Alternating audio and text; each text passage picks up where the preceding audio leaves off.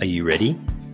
Ready to release internal pain? To find confidence, clarity, and direction for your future? To live a life of meaning, fulfillment, and contribution? To trust your intuition again, but something's been holding you back? You've come to the right place.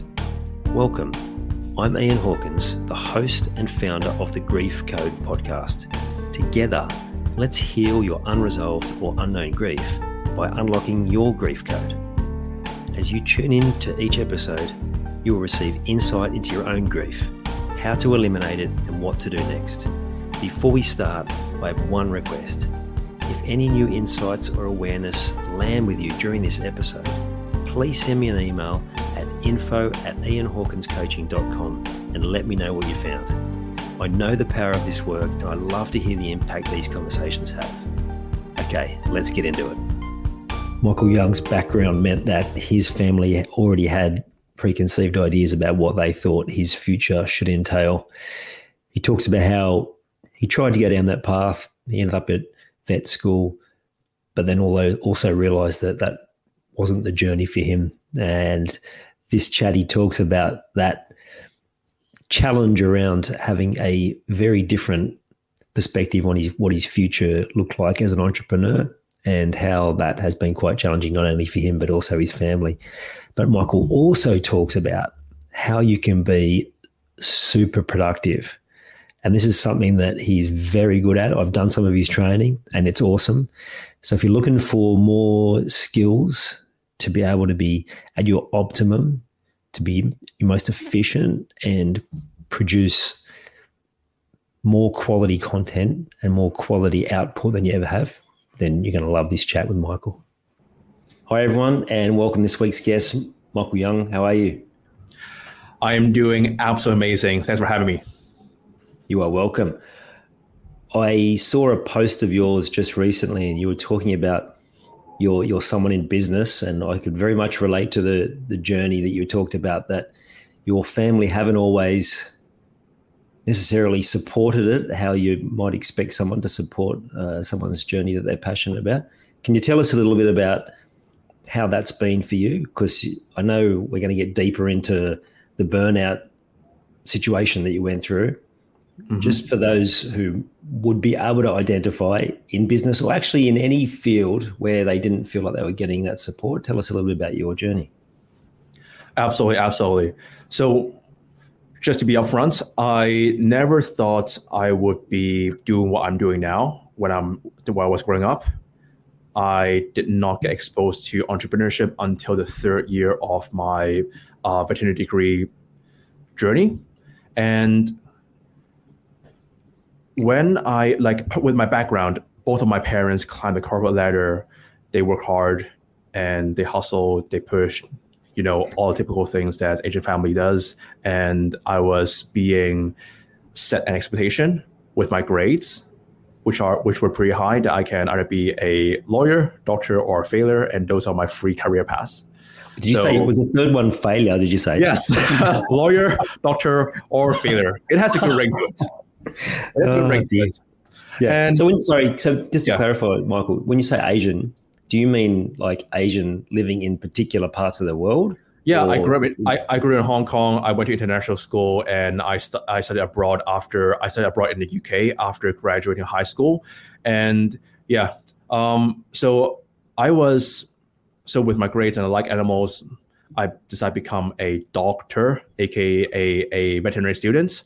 Yeah. And I still love animals. I still love the profession, but halfway through my clinical years and especially after I touch upon entrepreneurship, I'm like, dang, there's something called personal development and there's something called entrepreneurship where the income, impact, freedom, and autonomy that you can actually experience is uncapped. I'm like, whoa. And I just became obsessed with just building side businesses even when I was in clinical years. And I remember when I told my parents the moments that, hey, mom, dad, you know what? I'm gonna give myself nine days. I feel like I'm onto something.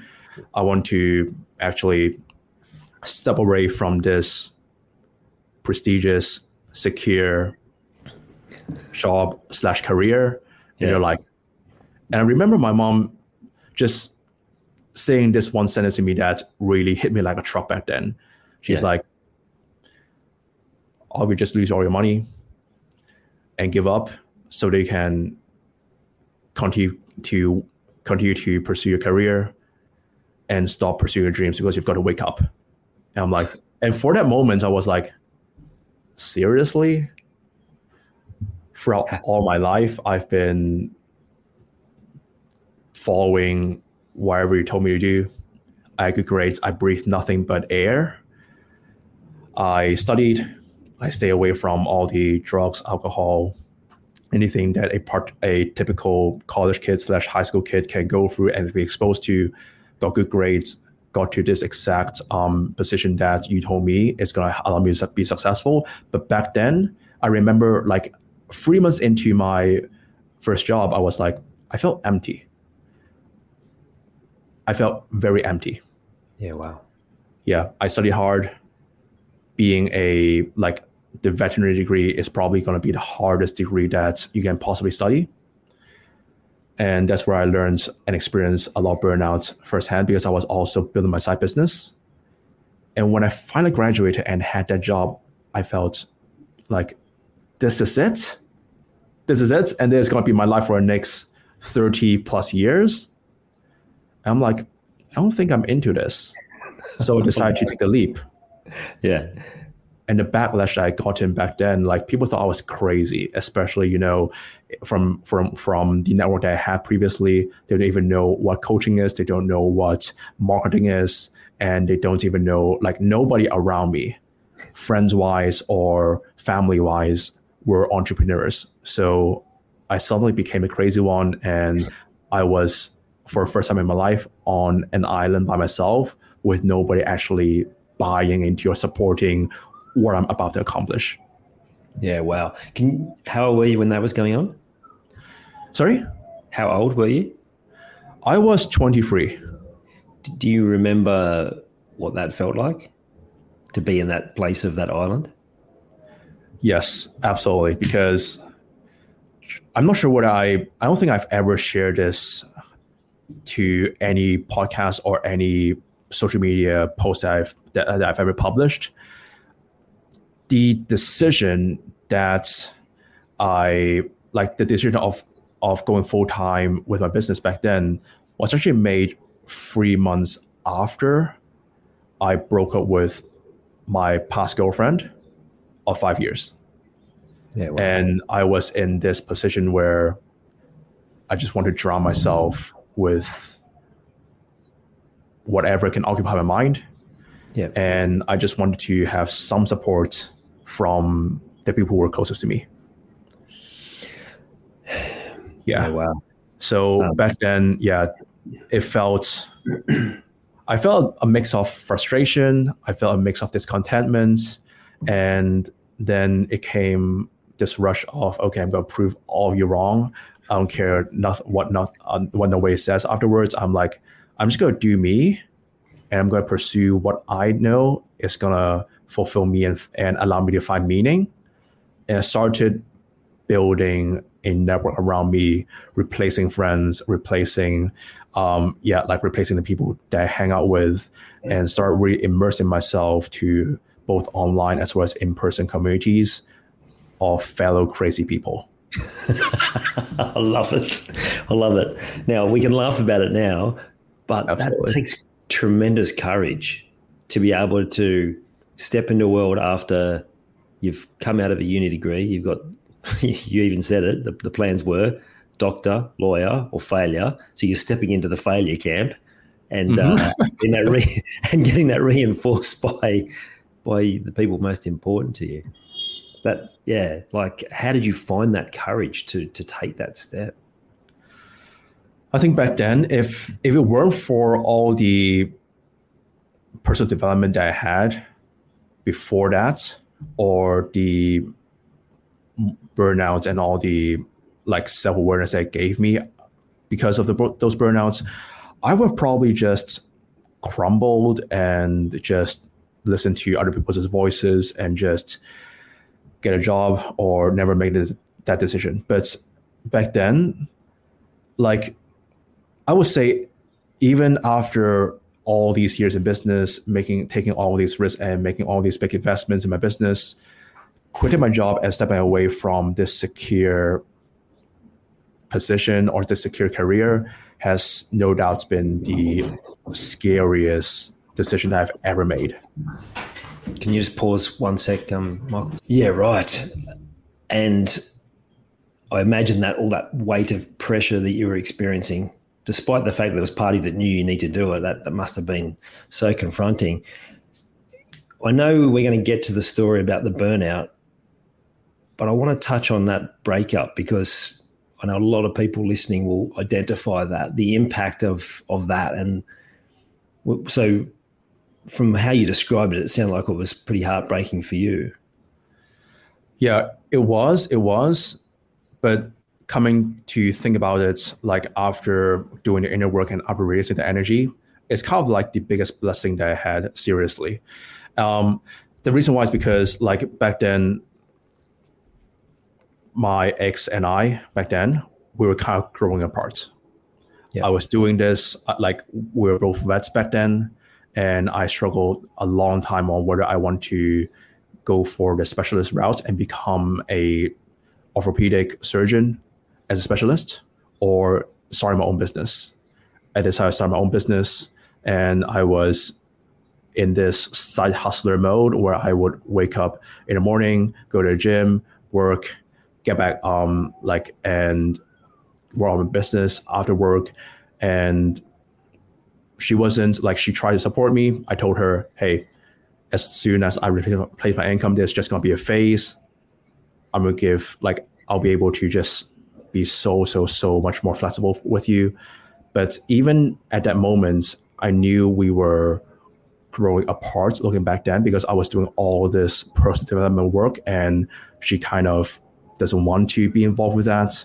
And as my self-awareness grew and as our thinking more or less began to diver- diverge that was when I saw, like looking back, that was that was when I saw, okay, the future in this relationship kind of became muddy. And afterwards, we like because she got accepted to an internship program, we had to live apart, two hours drive between each other. And that more or less separated us physically as like even more. And to the point where, yep, things were just no longer working and we more or less broke up. Hmm. Even though you'd done some work at that point, it still must have rocked you a bit because you you had sort of up previous to that point you probably had plans about where the future would go. Yeah i was i was actually planning for this phase to be a little bit more rocky because we're both busy. She's working 60 plus hours per week as an intern. I was working 45 hours in my job and probably another 20 in my business and we didn't really have time for each other. But I know as long as we go through like, as, as long as we make it past that year, things are probably going to be way better. It's just going to be a phase. I I am pro- like I always like to map the future, and I'm quite an optimist. I still am, but yeah, we actually broke up because she cheated on me, and I was like, okay, that relationship just ended on the spot. Hmm so even though you sort of knew the path it was heading, it's still uh, there's still a sense of rejection that comes up when that sort of thing happens. Do you remember some of the feelings that that came to you through that process? Yeah, like when I received that phone call that night, I when I hung up, I actually felt this mix of emotions just rushing from inside of me, but then afterwards, like after like five seconds, there's like that silence. And later on, I actually realized that our like apathy and our bodies just shutting down any emotions is just a self-protective mechanism. So yeah. for two months after that, I felt no emotions. Like I, I was like, I should feel sad. I played sad songs or just played like these like breakup songs when I was driving to, to, to work back then. I was like, I feel nothing. And I tried going to the gym. I pushed hard. I actually pushed pretty hard back then because just events. And but then at the same time, it's like you kind of get a little bit of stimulation, a little bit of emotion, but you still feel like you're a zombie in some sense. Yeah. And it was on like and and and it took me a good two months to three months before being able to recover the emotion and then and then it hit me like a truck. And then i just diverted all the energy like i had release it do the personal development work and divert the energy towards the vision that i really want to own. And that is when i decided to just go all in with my business hand it in my notice and i'm like yeah this is gonna be it mm. uh, that what you talked about there, like being a zombie, that's such a great description. And I think anyone who's been through any sort of grief would, would identify with that. You, you kind of shut everything down. And uh, then it's being ready for that wave that comes that it's like, it's like the tide, it's going to come eventually. Uh, and you can't stop it. And I love that you've highlighted that you've done a heap of personal development work already, which really helped you through that. Can you take us back? Because I know the backstory, and you've described some of the pressure that you would have been feeling. But how how how hard were you working? Like, were you sleep hmm. deprived? Mm. Talk us through that whole situation. You mean the path that led me to my burnout? Yeah. Cool. So it all began in the third year of my degree when I really went from just studying personal development to starting a business. I messed around with forex trading for a bit, and then I started an ecom business doing Amazon drop drop shipping followed by Amazon FBA. And yeah. back then, I was just immersing myself to all this motivational talk. Like every single morning, wake up, have motivational gurus yell at you, telling you that if you work 12 hours per day and doesn't work work 16 hours per day so forth all that bs and i found myself in a position where i'm just struggling between too many things. I was doing work placements studying after work placements plus building my business plus trying to run a basketball team and it just became too much. I just relied on external motivation to keep myself going and I was sleep deprived. I was chronically exhausted. I was restless. When I lay down in bed, I can really feel my heart thumping against my chest, and it was pretty bad. And it went, it gone, it reached a point where, when one day, one day in that British summer morning, when I'm driving back from an interview, my body just shut down, and I dozed off at a wheel going 70 miles per hour on a British highway. Wow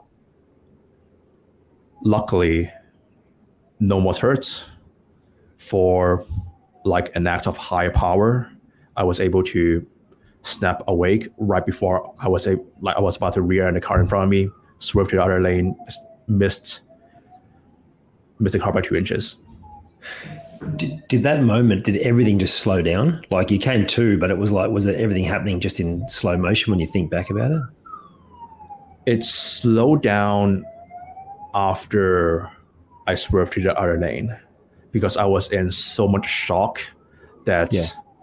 my own like everything, every everything, like every input, everything I'm feeling through my senses were just messed up. And I just pulled over a side lane, made it to a gas station, and was just just sitting there, sweating, hearts racing. I was like, I screwed up. I screwed up big time. Yeah, wow. Yeah. All of this talk on freedom, all this talk on chasing your dreams, all this talk on becoming the most successful version of you, because hard work is the way to go, grinding, hustling, that's how you succeed. I was like, I be, just became the textbook definition of the high achiever who more or less almost lost everything because of his pursuit to higher achievements. Hmm. so many questions. Uh, I'm reading a book on burnout at the moment, coincidentally, or or not a coincidence. Everything's uh, for a reason, right? Surely. And and one of the uh, quotes was saying, "The cause of burnout is because you're giving all your energy to other people's stuff." And I'm butchering that quote, but it's to that effect. Were you literally doing it for other people, or was it more that for someone like you, you've done a fair bit of work. Were you trying to prove your parents wrong? Were you trying to uh, reach their expectations, mm. or was it something else? Back then, my parents actually did not know the fact that I am messing around with businesses, so that wasn't there because I was still in the UK and they were like h- halfway across the world. But I would say back then, the main driver is the fear of failure. Because when you grew up and in an environment where you get good grades, and as long as you study hard and work hard, you will get good grades and be able to ascend the ladder and able to get your parents' approval and other people's approval. Failure is something that is very, very um, unfamiliar to me. And I would do, and my default response when something is not working out working out back then is just to double down and work work harder. And I think a part of it is because back then I like to put a face. I don't want to like I didn't learn how to be vulnerable vulnerable in front of people. Whatever negative emotions that I had, I just bottled up and try to channel it towards something productive. But back then the load was just the load became became too big, too heavy, and too unsustainable that it just caused me to shut down completely. Yeah, and you said in the lead up to that, you know, you said your like your heart, you could feel your heart beating in your chest. Were you taking any like caffeine or anything like that, or that was purely just the stress response from your body? That was pretty just a stress response from my body. Like I'm not a big coffee drinker. I rarely drink coffee and I only drink coffee back then. Like back then, when I'm, when I know if I don't drink coffee, I'm just gonna fall asleep whilst I'm standing. Yeah, right. Yeah, yeah. So it's purely driven by anxiety and just restlessness. Hmm. Um, you said specifically uh, typical Asian parenting that that sort of attitude of hitting high marks and that sort of stuff. I'm sure anyone listening has had an experience and they know that there's part of them that's got that real attachment to failure and and that imposter syndrome. Could you share a little bit for the listeners in hindsight what you learned and what you have learned around failure and how you've been able to navigate the out the other side of that to something that's more productive? Sure, sure. So this actually came from me immersing myself to the right network of entrepreneurs who have achieved what I want to achieve. And the more I studied these entrepreneurs, sometimes I have conversation with them. Sometimes I just grab books and read the biography of certain entrepreneurs I admire. Some of them dead, some of them alive. And one common theme that I see is that all these people just more or less felt their way up. Yeah, they right. risk they tend to risk everything. They tend to be risk takers, and sometimes things work out, sometimes things don't. But I have never ever seen a success story that came without a boatload of failures that would cause the normal person to just quit or just break down. And that is when I recognize, okay, this is actually part of the process. Failure is just part of the process and you don't actually fail as long as you're able to gain feedback and extract lessons from it.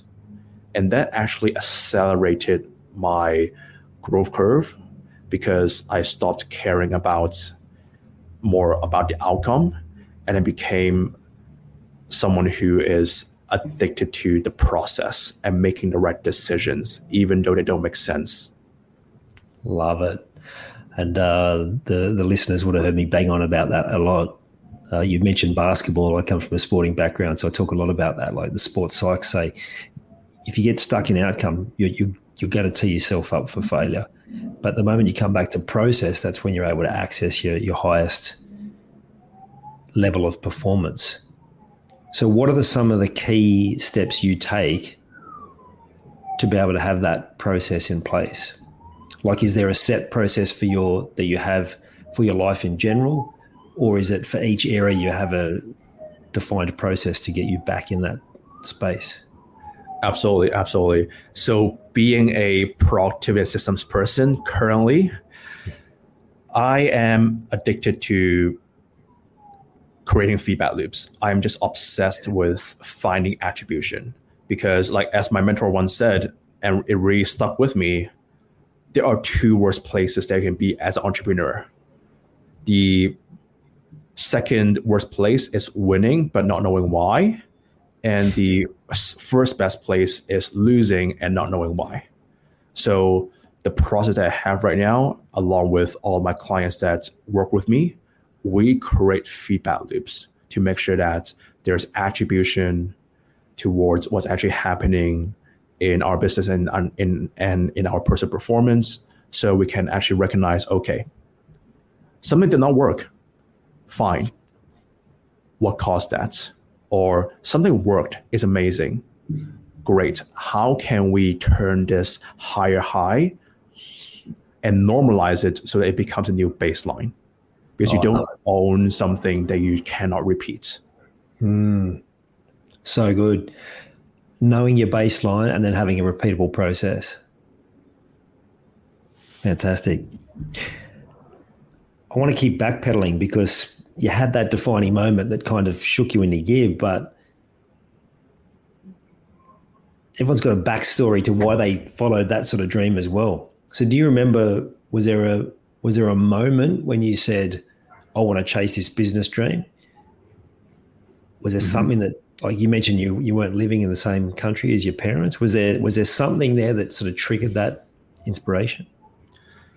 Yeah. I started reading books like I Think and Grow Rich, Millionaire Mindset. I remember it was Rich Dad Poor Dad that actually drove me to start pursuing entrepreneurship. So, sorry, if I backpedal before that, was it just this because you were already on this trajectory of needing to be successful that your parents had instilled in you that you were searching for those sort of books, or was there something even before that that led you there? Nope, it's because of a part of culture shock and a yeah. part of loneliness and a part of me not being happy with how I'm showing up. Because back when I'm in Hong Kong, high school, I have a bunch of friends. I'm open, I'm pretty extroverted and like I would say I have great friendships, but when I had to rebuild all of that, when I studied abroad, I was like, okay, something's gonna change because now I feel like I'm a shell of myself for some reason. I'm developing, I'm experiencing some form of social anxiety for the first time in my life. Yeah, wow. And whilst I know, whilst whilst I thought I knew English. British English, for some reason, sounded very foreign to me. I remember like, hey, let's get fries. Fries? You mean chips? I was like, no, chips are potato chips. What What do you mean? Or or they're like crisps. I remember some. Yeah, all, I remember all these conversations, and and it made me feel like, wait, should I know this? I'm making a fool fool of myself, and people were like, hey, do you want to grab chili for lunch? I'm like, wait, you eat chili for lunch? Like, is that is that is that is that it? No, no, no, chili con carne. I was like, oh, that kind of chili. Like just so many of these conversations that I'm like, okay, for first time in my life, I feel like I can't communicate. I feel like I don't have any friends, and I need to find something. And back then, my mm. anchor was just going to the gym, and I remember my like my segue to personal development was actually the all the YouTube videos I was, that, that I was watching that help that um, that was around fitness, working out, and basketball because that was like I always loved working out. Um, uh, I started working out when I when I was 16 years old, and that let me like and those YouTube recommendations it started feeding me these personal development videos, and that is what got me hooked. And I was like, wait, there's something called personal development that was never taught at school. Like you can actually improve yourself, and no one told me that this even, even existed. I was like, wow, how did how did I make it through 18 years of my life without knowing this? 18 years. Um, I was uh, close to 40 years when I was like, where has this been my whole life? And it's like, you just get a hunger for it then, don't you? Yeah, exactly, exactly. Because like just looking at the um, Maslow's hierarchy of, of needs, self-actualization, you can never ever get enough of it. Love it. Was it a choice to study abroad? Your choice, I mean? It was my choice because you can't become a vet in Hong Kong. There wasn't a um, degree in veterinary um, in veterinary medicine in Hong Kong, and if I go to the U.S., then you have to study four years four years of undergraduate degree before taking six years to get um, to become a GP vet. And wow, ten UK, years all up. Yes, ten years all up. So UK, five years is the most direct pathway that I can take. And since my grades allowed it, I was able to graduate as the youngest person who can get a vet degree possible in the world. Wow. Yeah. Wow. Yeah. So you chose which which uh, uni did you go to in the UK? So it's called um, so it's Royal Veterinary College. It's a um, it's a part of the University of London, and it's actually a like it's it's a vet school.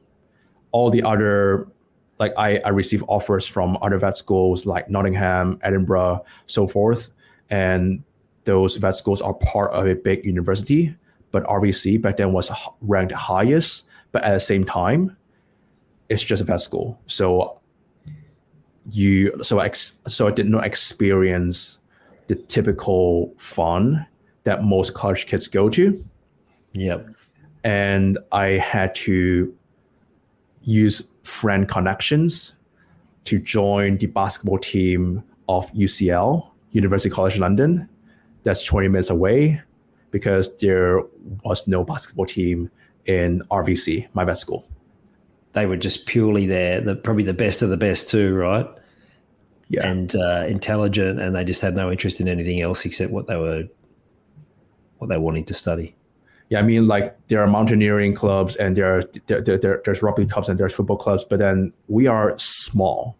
We yeah. are like it's an institution where you do nothing but vet like the only two degrees are bioscience and well bioscience vet nursing and being a vet.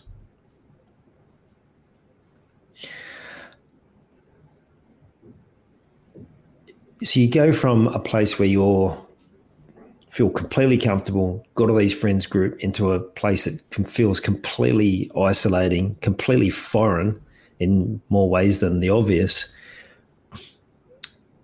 Were there days in those when you just moved in those early days where you were questioning being there? Yeah, absolutely. Because I'm, I, I see my friends going to all these like parties or making all these friends, especially my, especially people who are in like, uh, especially with friends who actually move abroad to the US to study. They have these big campuses you can actually get free tickets to college basketball games, NCAA games, and they're like, "Hey, I just built a, like, I just found friends to just rank up with me on League of Legends." Like back then, I was still into gaming, and I was like, "Did I make the wrong choice? what am I doing? Why am I? What am I doing? You, you, you guys are having all these fresher parties and all these like introductory or orientation camps and here I am getting a mock exam on my first week. Oh, wow. I'm like, what did I sign up for? Is there part of you feel like you missed out on a big part of that rite of passage as a young person? A part of it, yes. Um, I pro- because I don't like um starting from my second or yeah from very, very first year i have to use 10 weeks i did rack up 10 weeks worth of work placements on top of my studies so yeah. when every person like when when my when my non-vet friends were having their easter holidays or term breaks i use those breaks to find work placements to shadow vets or be in farms or do something that constitutes work. And I probably had one full summer holiday across my five years of studying. And in one sense, I'm grateful for the like the stamina and the work ethic that actually gave me. Yeah. But obviously there's this part of me that feels like, yeah, I missed on some fun but that's fine because I don't have a business, and now I have, and now I can actually live the lifestyle that I want. so yeah. I'm catching up. I'm catching up big time. Yeah, yeah. I was just thinking that as you were talking, like you, have to go and look at your feed and you see some of the places that you are, uh, in inverted commas, doing work, doing work, uh, to see that yeah, you're well and truly making up for it, which is awesome.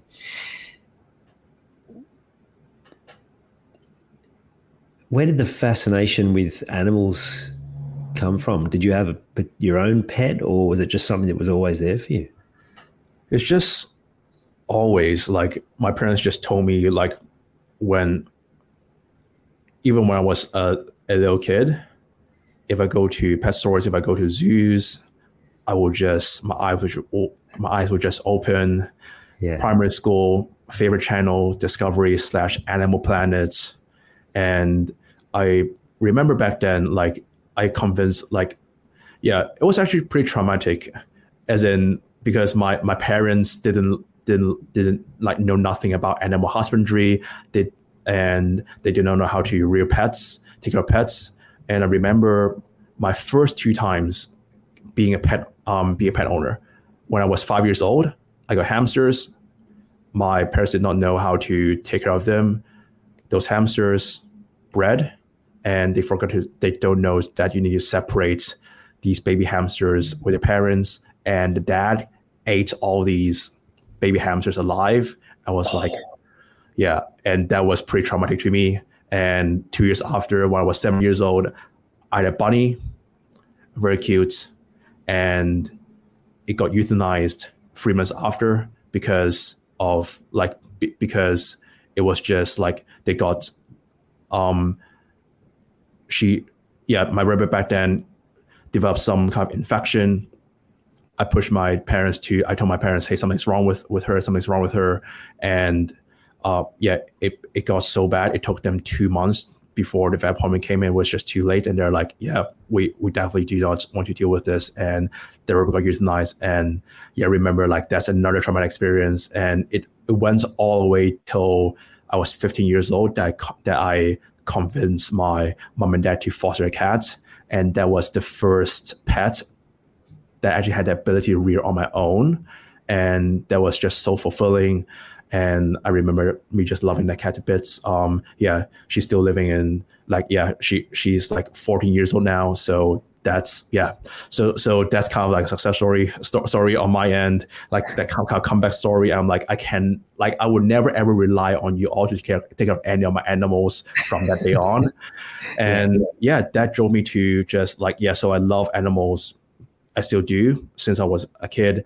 But then i never ever want like but but then i never thought that like or i never the the vision of being in an animal clinic 50 year uh, 50 hours per week for the next 40 years of my life. That was never the life that I envisioned. It was kind of like the, the life that was imposed on me because people are like yeah obviously you you you work hard you get a job and what do you want? So like that's what you do to earn a living. And remember telling my mom that hey mom I want to be a zoologist or I want to be a marine biologist because I want to be like Bear Grylls or all these people who are doing cool things, traveling around our world, being savannas, being underwater, like National Geographic and Animal Planet. And she's like, you go, you got these high grades and you tell me that you want to be a zookeeper. choose something else. And I'm like, fine, I'll be a vet. oh no. Oh wow. Do, do you still feel that special bond with animals? Yeah, I, I still do. And my girlfriend and I were actually planning a trip to Galapagos, and it's wow. actually a pretty um, exotic place, and we're just able to, yeah, be, be be around wildlife, and we do all these wildlife trips all the time, and engage in ecotourism because, um, yeah, I'm I'm all about charity, and I'm planting seeds to collaborate with animal welfare slash net um, natural nature conservation charities on top of business. Oh, I love that. And as you know, in business, we, we need to have a sense of purpose around it. That is just such a beautiful combination that just fits in so well with your story as well. How important is that for you to be able to make that sort of difference in that space? I mean, it's a lot. Like it, it really drives me during the highs and lows because as long as there's something to work towards, I get inspired, I get driven.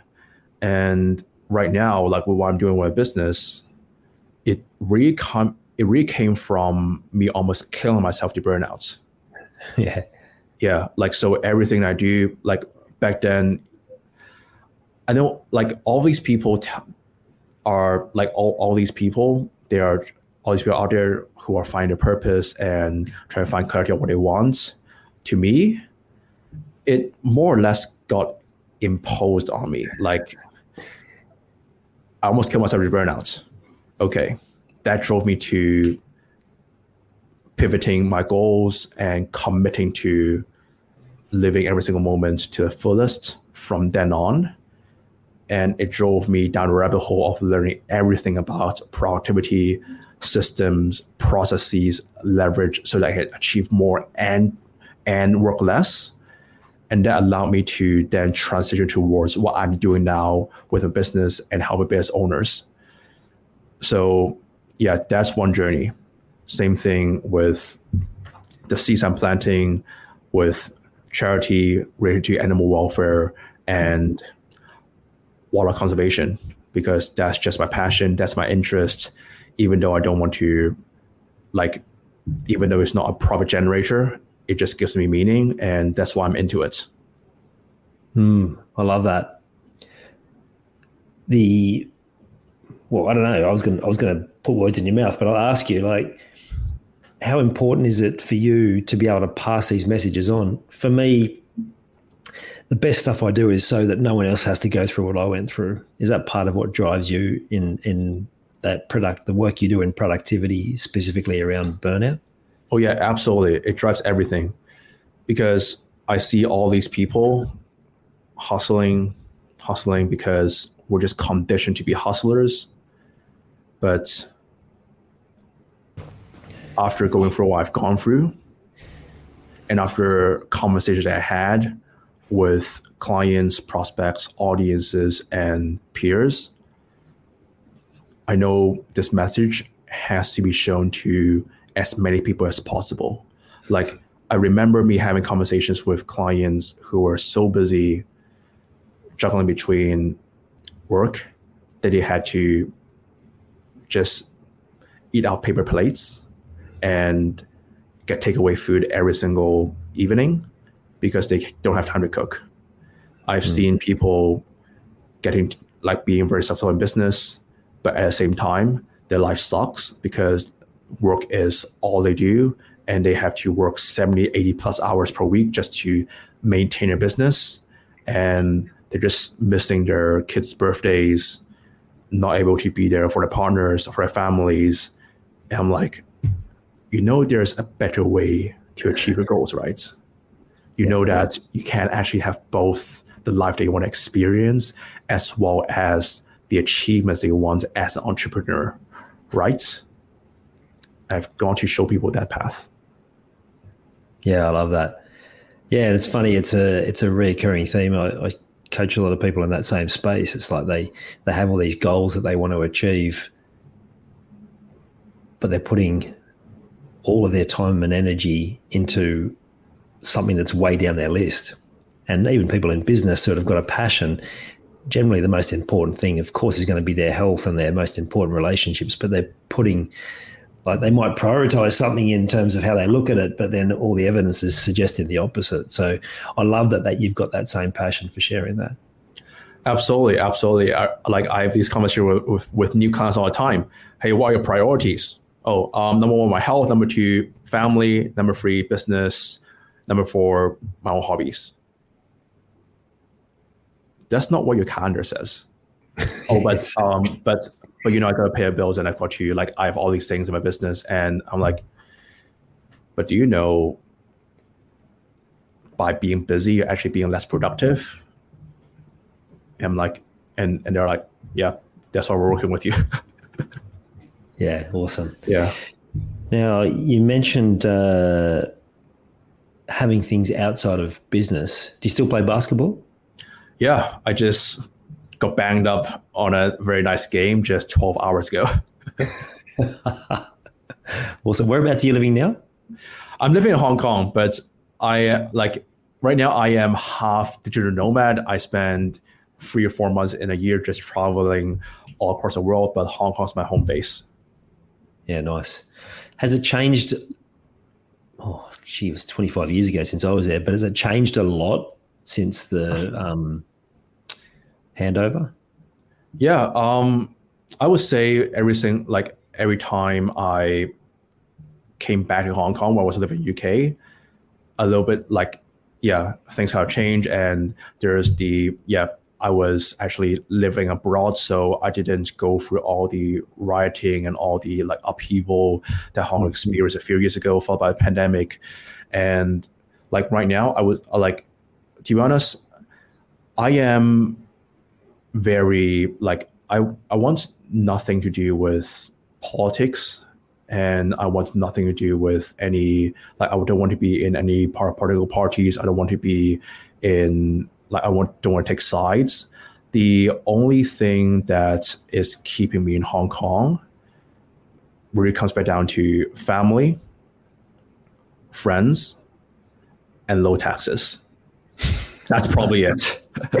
so I can live anywhere. Seriously, mm. I like I, I like I have every reason to move to Phuket, move to Thailand, or move to Bali or any cool places. But yeah, I'm here because at the end of the day, it's home. Friends are here, families are here, and I travel all I travel all across the, across the world, but it's my home base.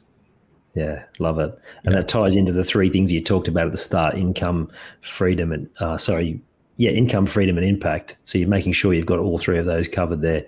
Um, yeah, you, are definitely a business owner the, the, with the tax part there. uh, love it. What's your relationship like with your parents now? We're good. We're good. We kind of made up, and I told like because at the end of the day, your parents they just want the best out of you, but what yeah. they think is best for you is not what actually is best for you.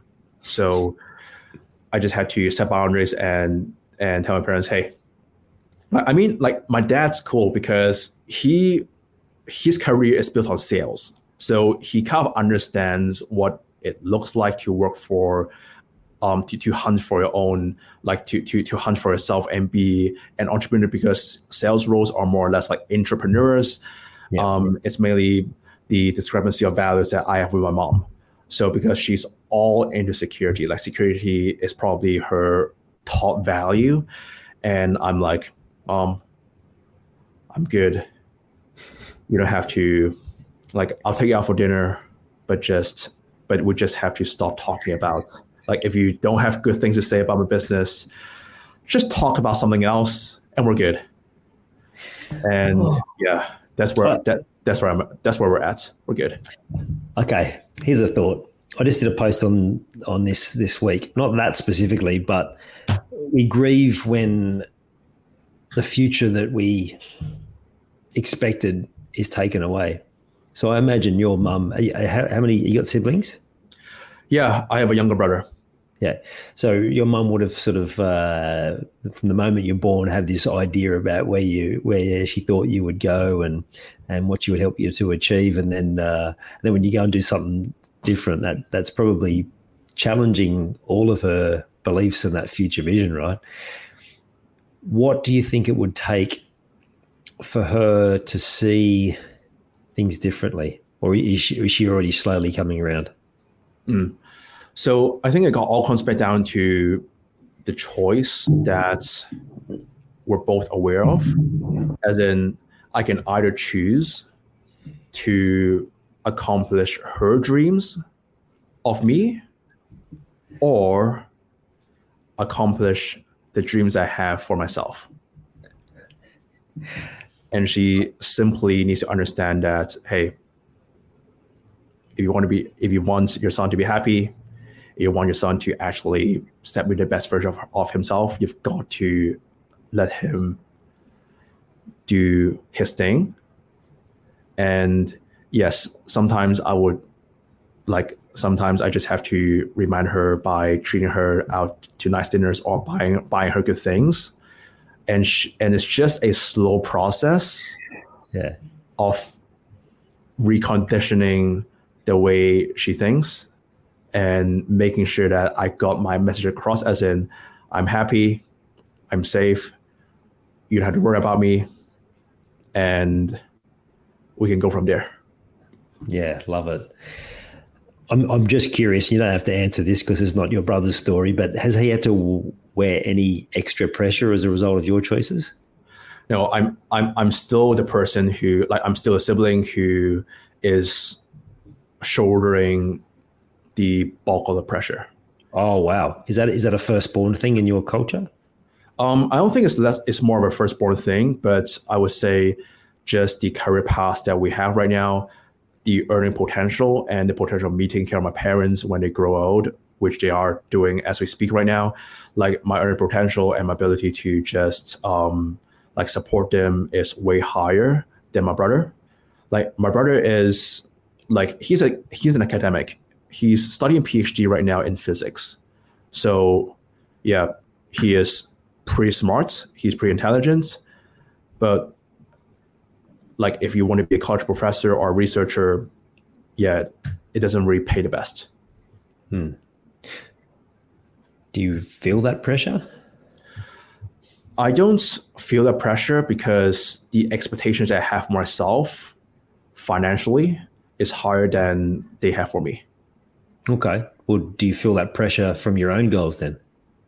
Yeah, I feel the pressure on my own goals, and like I'm a firm believer that if I'm the person who is the hardest on myself, then yeah, nobody else can really. Um, it's just about exposure therapy, right? But if, if if you're the person who sets a high expectation on yourself, then you don't really feel obligated to meet other expectations, and also like if you expose yourself to challenges that actually goes beyond your expected goals then the pathway like then then the cost of achieving your goals is actually bearable. One thing i have to learn myself though which is something that my beautiful partner is really helping me through is just to learn how to go easy on myself and give myself some grace. So that's because like for me, I operate in like as if I am I am engaged in high intensity interval training. Like if I go on holidays, I'm like fully off. But if I'm in a sprint, I'll go fully on. And that's that's a concept that I share with my clients. Like my way of approaching productivity produces two things. Number one, speed and number two, space. So I either use productivity and my own leverage to speed up to achieve what I want to achieve, or I use productivity and my processes to create space for me to recover, for me to live life, and for me to enjoy whatever that I want outside business. Either way, it drives me, and I just need to obviously work, work and understand more about okay, how can I tune into more of my intuition? How can I listen to my feelings a little bit more? And how can I continue thriving without, yeah, being too hard myself? Love that. I wonder if we could get you to like. Obviously, you can't share all your wisdom in five minutes, but if you could just share some knowledge for the listeners, and specifically around this, so what you just described then, right? It's like two speeds, and whether it's football, basketball, life, there's always two speeds, and it's the the people who are best the, the, the, the ability to switch gears, change direction, to to change speeds from fast to slow really quickly. That sounds like it's become a, just such a natural thing for you from all that you've been through. What's the key thing or things that people need to learn to be able to switch off so that when they are n- not in the doing and then they're trying to switch off, what's the key thing they need to do to be able to actually switch off so that they're not still got their head in the game? Mm. I would say first thing, everything comes back down to clarity. Because if you cannot see past the next month, then you'll just be reactive. But if you can be very clear on exactly what your priorities are, where you're heading towards, and what actually gives you meaning, then you don't really care a lot about what happens today, next week, next month, or next quarter. Like, I love this quote. I forgot who owned this quote, but I'm just going to share it.